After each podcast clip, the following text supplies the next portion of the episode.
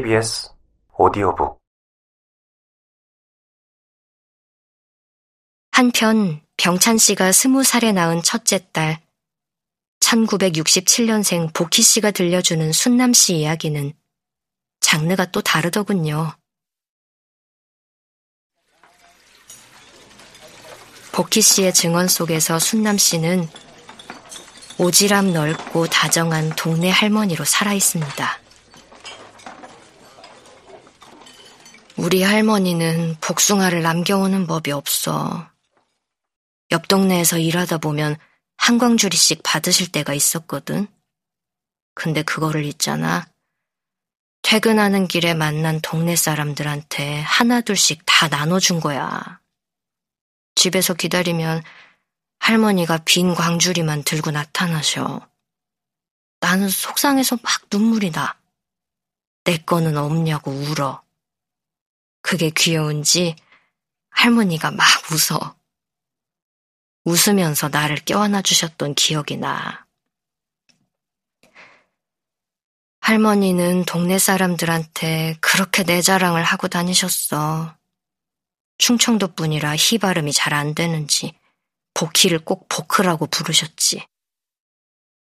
우리 보크가 밥을 얼마나 잘하는지, 우리 보크 마음씨가 얼마나 예쁘고 야무진지 주구장창 얘기하는 거야. 우리 엄마 아버지는 맨날 일 나가 있으니까 식구들 밥을 내가 직접 지었거든.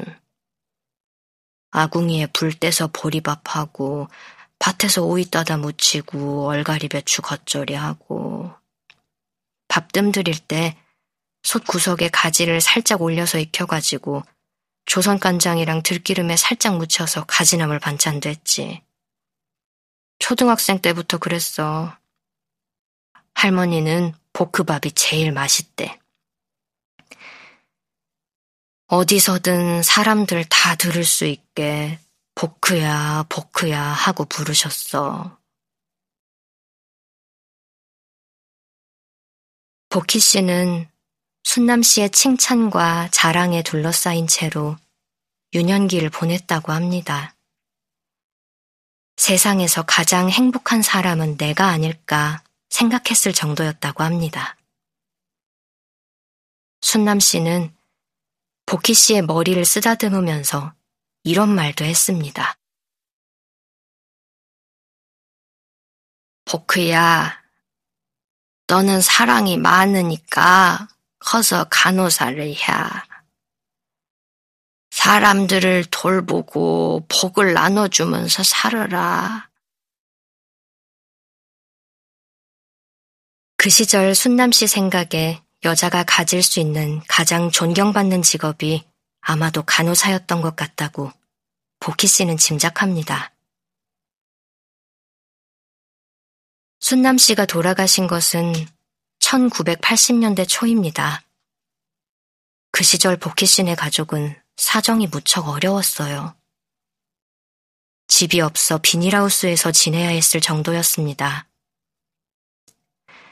복희 씨는 생애 마지막 순간을 비닐하우스에서 맞이하는 할머니를 지켜보았습니다.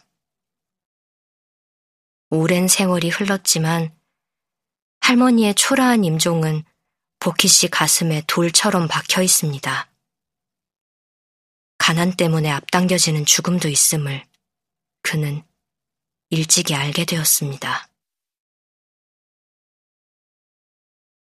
이제는 그 역시 자신이 기억하는 순남 씨의 나이를 향해 가는 중입니다.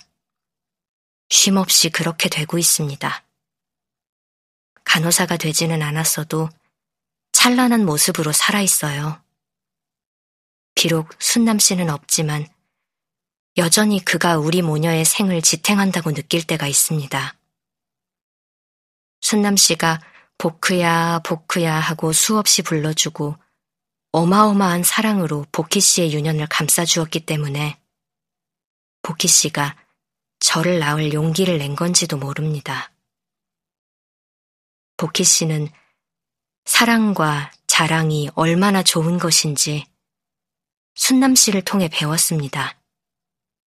그는 자기가 듬뿍 받아본 것을 제게 듬뿍 나눠주며 중년이 되었습니다.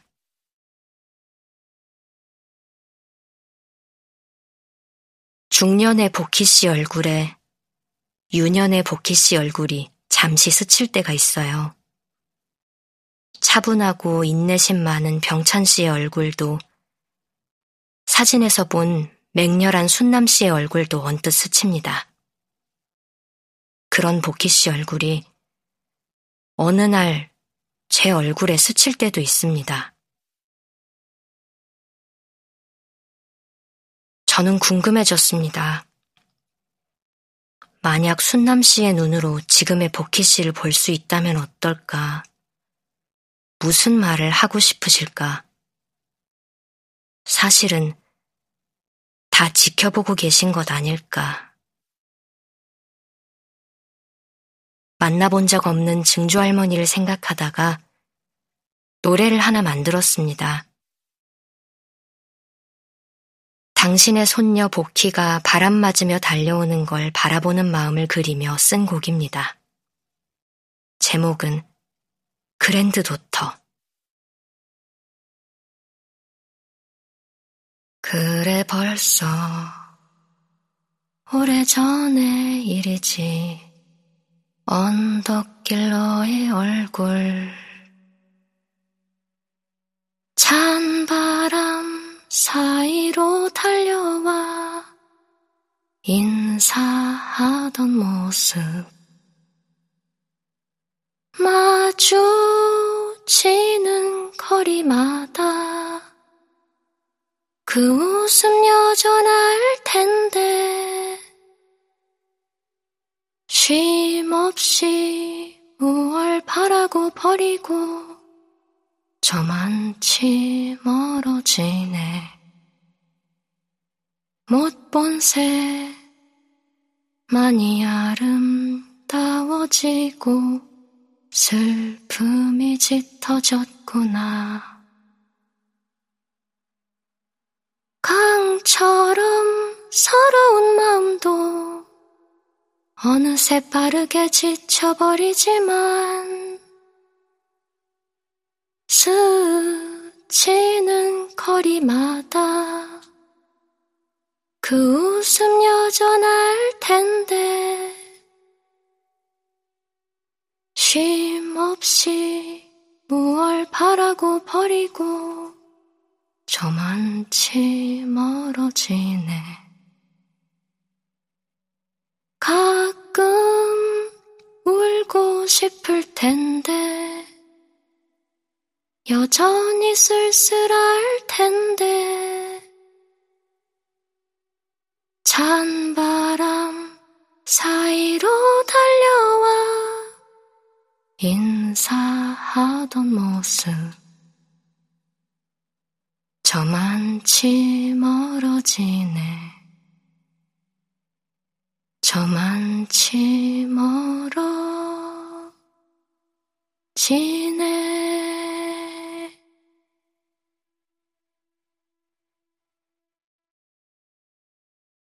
장구와 거문고 반주가 어울리는 노래인데요. 부를 때마다 마음이 깊어지고 슬퍼지는 느낌이 듭니다. 문득 제 이름을 다시 생각해 보았습니다. 검은 곳을 예쁠 아 이런 것을 만들라고 지어진 이름 아닐까 하고요. 팬텀 스레드라는 말을 들어보셨나요? 꿰맨 흔적 없는 천사의 옷처럼 귀신 같은 솜씨를 뜻하는데요. 바느질 티도 나지 않을 만큼 아름다운 무언가를 보고 어른들은 귀신의 재주라고 말하기도 하죠. 저는 이 노래를 꼭 증조할머니 순남씨의 영혼이랑 같이 만든 기분이 듭니다. 무섭지 않은 귀신으로 제 마음 한구석에 앉아 계신 순남씨. 굿이 기도의 일종이라면 이 노래가 저의 작은 굿일지도 모르겠습니다.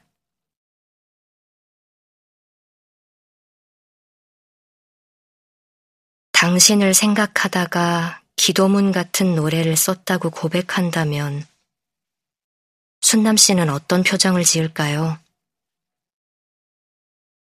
증조할머니가 돌아가신 지 40년 뒤에 이런 문장을 적고 있습니다.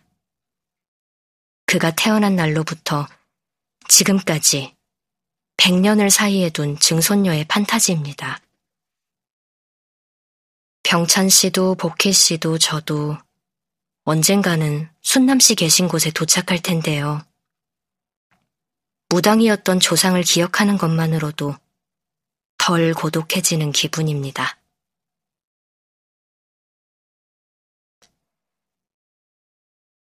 마르케스의 소설 100년의 고독에서 사람들은 비슷한 실수를 반복하며 살아갑니다. 그 실수 때문에 어떤 고독이 거듭되죠. 후대의 자손들도 선조와 비슷한 고독을 겪고요. 그러나 저의 판타지에서는 고독보다 재주가 더욱 커다랗게 반복됩니다. 마술 같은 재주와 귀신 같은 솜씨로 우리는 몇 대를 횡단하며 연결됩니다. 엄마와 엄마의 아빠와 그 아빠의 엄마를 동시에 품은 채로 노래를 하고 글을 쓰면서 저는 무언가가 되풀이되고 있음을 느낍니다. 실은 내가 아주 오래전부터 시작되어 온 느낌, 내 몸이 그저 재주가 흐를 만한 통로인 것 같다는 느낌, 그것만으로도 충분하다는 느낌. 옛날 이야기로 시작했는데 벌써 이렇게나 가까이 와버렸습니다. 순남 씨가 보시기에 100년은 눈 깜짝할 사이 지나가버리는 시간일지도 모르겠어요.